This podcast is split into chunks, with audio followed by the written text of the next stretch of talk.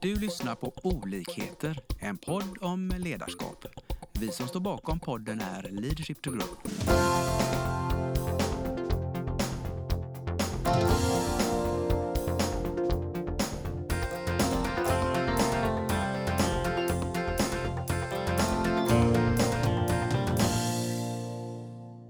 Hej och välkomna, Lars och Mats. Tack så mycket. Tackar. Du hade någon idé idag om vad vi skulle ha för ämne att prata om. Ja, jag har många olika idéer. Precis som en entreprenör. Fullt med idéer. Du, jag tänkte varför inte prata om just entreprenörskap. Det är någonting som i alla fall jag brinner för. Jag tycker det är jätteroligt. Eh, Jag blir inspirerad när jag ser entreprenörskap. Eh, vad tänker du Lars? Är det någonting vi skulle kunna prata om? Absolut, det är ett eh, viktigt ämne också tycker jag. Ett, ett ämnen ämne man blir ofta inspirerad av. Man, det finns ju många, i min, på min näthinna i alla fall, när man säger entreprenör så dyker det upp massa figurer som, som ofta är positiva personer som gör mycket och som skapar mycket bra saker för människorna kan man säga. Strålande. För i så fall tänker jag så här. Ni kanske inte vet om det själva grabbar, men eh, Tobbe, du har ju ett förflutet som eh, entreprenör skulle jag vilja påstå i din eh, sportbutik som du drev, Femman Sport. Och Lars, du har en eh, gedigen erfarenhet ifrån ett av Sveriges storbolag, Volvo. Så jag tänker i så fall vi skulle väl kunna prata om kanske skillnaden mellan att vara sin egen entreprenör och det som man kan kalla för intraprenörskap. När man då har den entreprenöriella andan fast jobbar som anställd i ett större bolag. Vad tror ni om det? Låter jättebra. Ja. Spännande. Mm. Kul! Ja. Det finns, alltså, det finns ju de som menar att det nästan går inflation i ordet entreprenör och entreprenörskap och så fort man startar en verksamhet så är man entreprenör. Det finns ju också de texter som utmanar det där och menar det att för att det ska finnas ett entreprenöriellt eh, godkännande så ska det präglas av ett nytänk och det ska präglas av att tänket är banbrytande. Eh, kan ni se det? Ja, men jag tänker Volvo, absolut. Jag menar, det är ett stort företag men det börjar ju ändå av eh, idéer, banbrytande idéer och har genomsyrat hela vägen. Så absolut. Ja. T- Tobbe, om jag får kika lite eller titta på dig här. Eh, du, du kom ju in i familjeföretaget Femman Sport. Och då skulle man ju kunna tänka att bara eftersom då eh, det är en familjeverksamhet direkt då så blir det entreprenörskap. Men jag, jag vet ju att du tänkte annorlunda och ni fick massa fina utmärkelser i den butiken. Hur skulle du kunna förklara ditt entreprenörskap i butiken? Ja, det går ju inte att göra på tio minuter, men för att komprimera det så ser jag ju det som så att jag såg ju ganska tidigt att eh, det var mängd olika butiker med likvärdig inriktning. Och att ha eh, samma som alla andra, det, det trodde inte jag riktigt på. Utan jag kände verkligen det att vi måste inrikta oss på någonting och fokusera på något. Och det jag brinner för sen jag var liten pojk, det var ju friluftsliv. Så jag eh, speglade butiker som var duktiga på det och höll på med det väldigt mycket själv. Och den vägen tog jag delmål, steg för steg då och byggde upp eh, butiken med... eh, Det växte helt enkelt, friluftslivet, i butiken. Ja. Och det tog över till slut hela butikens yta. Finns det någonting så här speciellt som du minns tillbaka som du är lite extra stolt över? Nå- någonting ja, men där du verkligen hade en idé. Det här vill jag göra och drev det stenhårt liksom. Ja, det var ju när eh, min far och jag hade olika diskussioner om det där. Han ville inte ha in så mycket ryggsäckar och så. Men jag gav mig inte. Jag tog in ett engelskt varumärke som hette Carrymore på den tiden. Och det bara växte och växte liksom till yta. Och pappa var där och satte Adidas-väskor och jag tog ner dem och satte upp mer. Men det var ju under 80-talet när tågluffen var så stor och vi fick eh, en sån exponering och hade nästan inga på lagret. Eh, Utan alla var uppstoppade med papper. Och det blev sån volym så det syntes så mycket så att det blev eh, butiker som var duktiga på friluftsliv då såg oj vad mycket de har. Men det är just det här med exponering. Eh, Det är så viktigt. Och sen växte det och tog över och vi blev faktiskt Carrymores största kund i hela Norden. Jag vill bara flika in då att 1991 när jag gav mig ut på min egna första långresa eh, med hjälp av tåg ner mot Alperna så var det med en eh, Carrymore inköpt i just den butiken. Kom jag på nu. Men det var lite banbrytande egentligen kan man säga då. Det, Mm. det, det var, fanns väl inte jättemycket den, den sorten och det sättet tidigare. Nej. Och där har du ju också då exempel på hur du mötte motstånd. I det här fallet då i form av familjemedlem. Mm. Men, men ändå det där att tro stenhårt på sin idé Mm. och köra den vidare Mm. och ha förmågan att organisera sig för ett genomförande. Mm. En av definitionerna Mm. på entreprenörskap. Eh, men Lars då? Jag, jag vet att vi hade ju lite snack här innan vi Mm. satte igång mikrofonerna. Och du riktigt bubblade och hittade massor med entreprenörskap ifrån din tid på Volvo. Det som vi nu Absolut. då kallar för intraprenörskap. Ja, jo men just Volvo har ju, även om det är ett väldigt stort företag, så som sagt har ju börjat i en liten skala för länge, länge sedan. Eh, men har en stor, vill jag påstå, en stor del av, av eh, uppfinningar eh, som kretsar kring, och det är det som är banbrytande då tänker jag, det här med säkerhet, att bilar körs av människor och därför måste vi skydda människorna. Det har varit en röd tråd i Volvo. Och det, jag kan inte i huvudet hur många uppfinningar och patent som finns i, i Volvo och det kommer ju nya hela tiden. Men, men det har ju då kretsat kring det här att vara banbrytande kring att skydda människor. Mm. Just det. Eh, sen är ju ett problem då i där det är inte bara farsan man ska övertyga i, i Volvo utan det, det är ju rätt många så det finns ju en hel del då jag ska säga tungroddhet och man får också vara lite street smart eh, tänker jag för att få fram sina de, de idéerna som människor har som är duktiga som brinner för det här. Och har. Men det finns gott om de här i Volvo. Jag har stött på väldigt många genom åren då kollegor som har varit fantastiska på att driva sin idé. Och det kan vara någon liten detalj inom säkerhet men det kan vara andra saker också. Men det finns just den här eh, intraprenörsandan då som, som är stor kraft och envetenhet, precis som du säger. Kör på och skapa någonting som är unikt. Det är allt från trepunkts säkerhetsbältet som var en, jag kommer inte ihåg vad han hette den här mannen, men det var ju världsunikt när det kom och det var länge sedan. Men lite senare kom på, på miljösidan då det här med, att, med lambda-sonden på motorsidan som var ett sätt att få ner utsläppen som också var väldigt, väldigt tidiga globalt sett. Och det finns jättemånga exempel. Men de, de flyger ju inte direkt, direkt utan det krävs ju en, eh, en envetenhet, en uthållighet och ett, just att, att man brinner för det. Ja, men det- det är ju jätteintressant. I Tobbes fall här då, eh, jag driver mitt eget bolag, jag tar mina egna beslut, eh, jag drivs av någonting.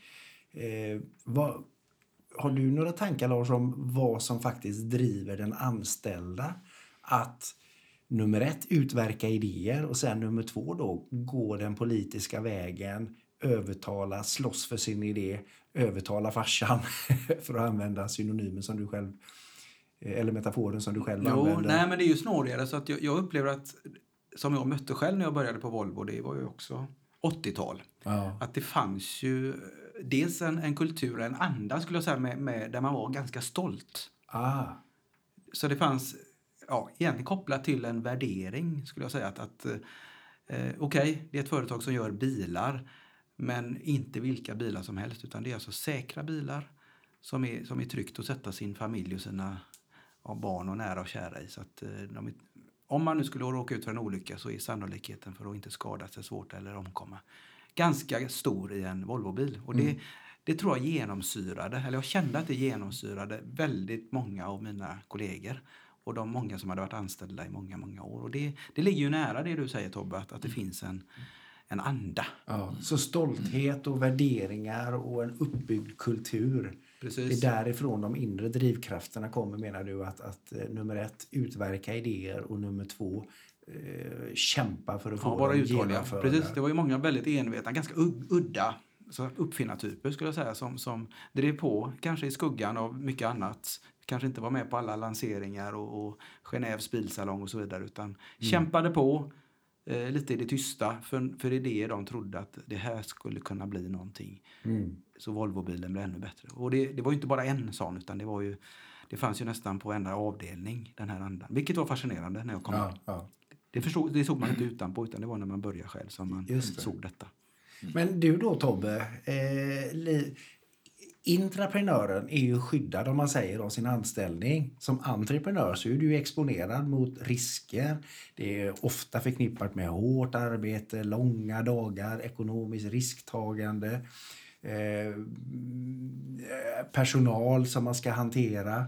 Vad drev dig? Vad var det som fick dig att gå den där extra milen och kämpa varje dag, varje vecka, varje månad och så vidare? Jag drevs ju helt enkelt av eh, mitt stora genuina intresse för utveckling. Och eh, jag älskar friluftsliv och jag ville få det till ett självspelande piano. Det var min målbild. Jag ville att det skulle rulla smidigare eh, på så många sätt det går när det är att eh, driva butik. Ja. Så därför tog jag tag i mängd olika saker för att helt enkelt utveckla butiken. När det gäller då kompetensen, eh, ja, exponering, eh, avtal med leverantörer. Liksom betade av hela tiden eh, en agenda på grejer för att förbättra och utveckla. Just det. Så en kombination då av din, din, ditt stora, din passion för uteliv. Eh, och då menar jag inte uteliv på krogen utan eh, friluftsliv.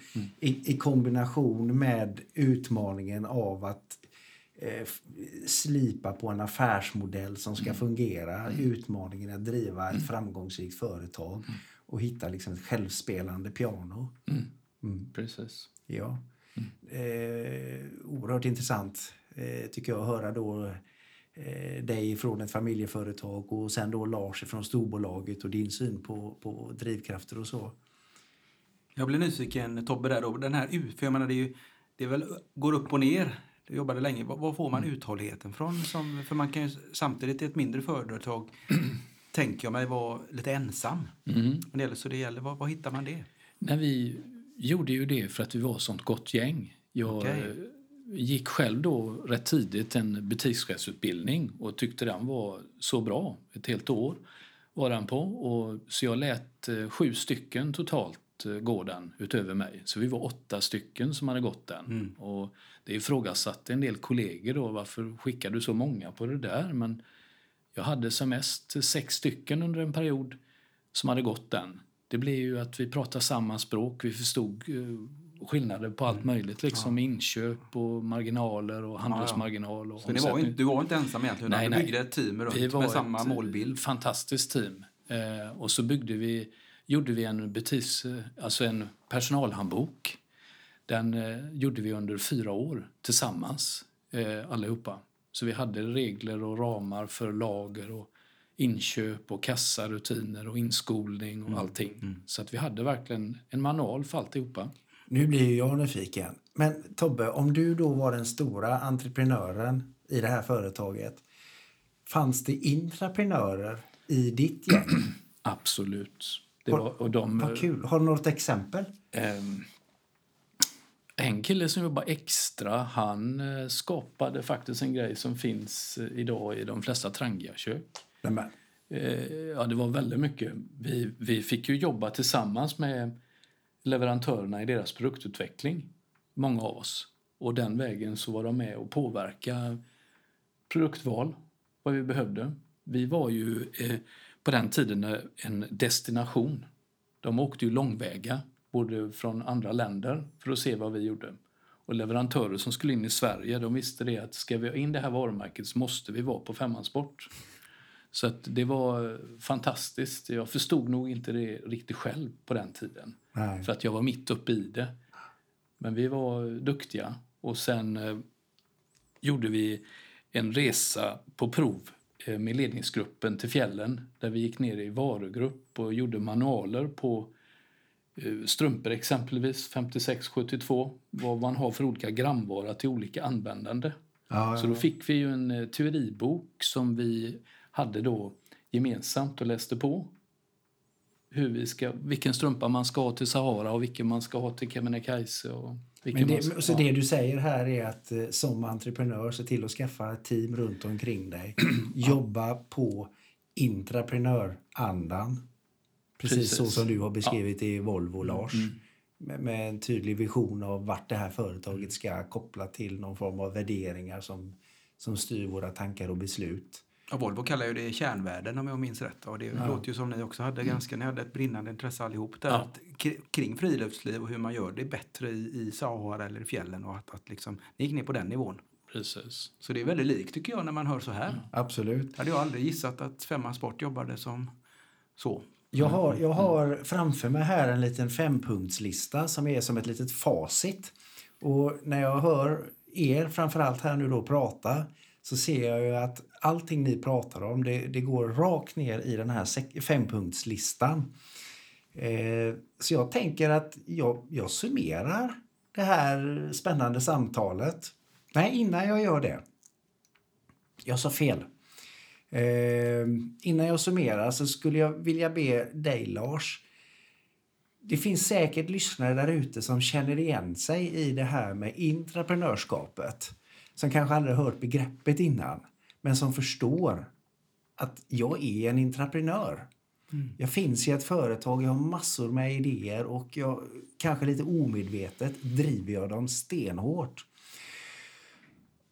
Om du, Lars, skulle skicka med våra lyssnare någon form av eh, tanke runt vad som kan snabba på processer och vad som är viktigt för intraprenören att tänka på när man går det politiska spelet i en lite större organisation. Vad skulle du säga då?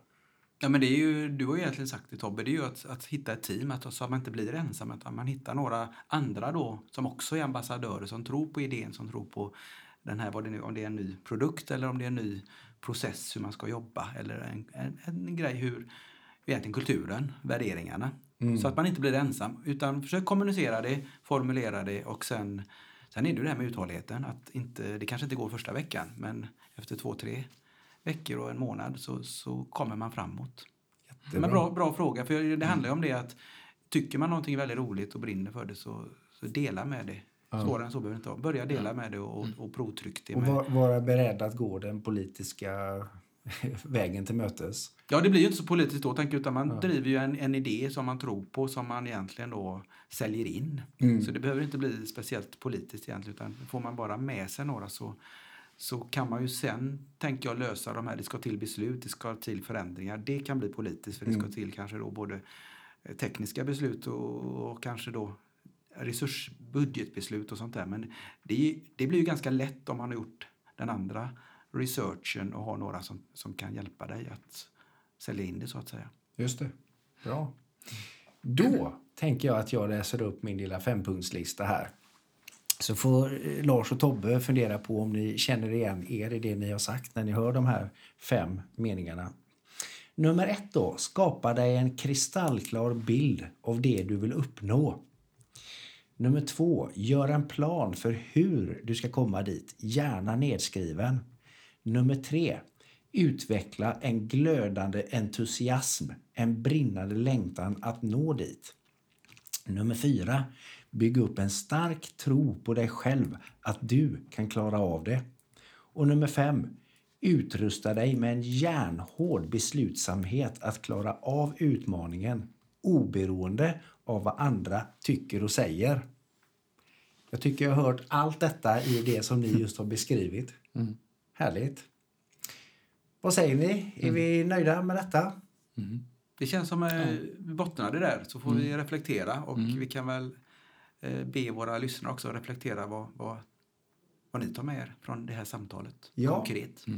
Och är det så att ni kommer på tankar, idéer som ni skulle vilja lyfta med oss på Leadership to Grow, tveka inte att höra av er. Vi eh, tycker det är fantastiskt roligt när våra lyssnare kontaktar oss och vill diskutera de här ämnena som vi pratar om. Ja, utmana oss gärna. Ja, precis. Så med det, tack lyssnarna för att ni har lyssnat på oss och tack Lars och tack Tobbe. Mm. Tack. Vi hoppas att vi har väckt tankar om hur du kan utveckla och stärka ditt personliga ledarskap. Följ oss gärna på våra sociala medier där vi heter Leadership to Grow. Om du vill ha mer inspiration och verktyg, gå in på vår hemsida leadershiptogrow.com. Tack för att du lyssnar.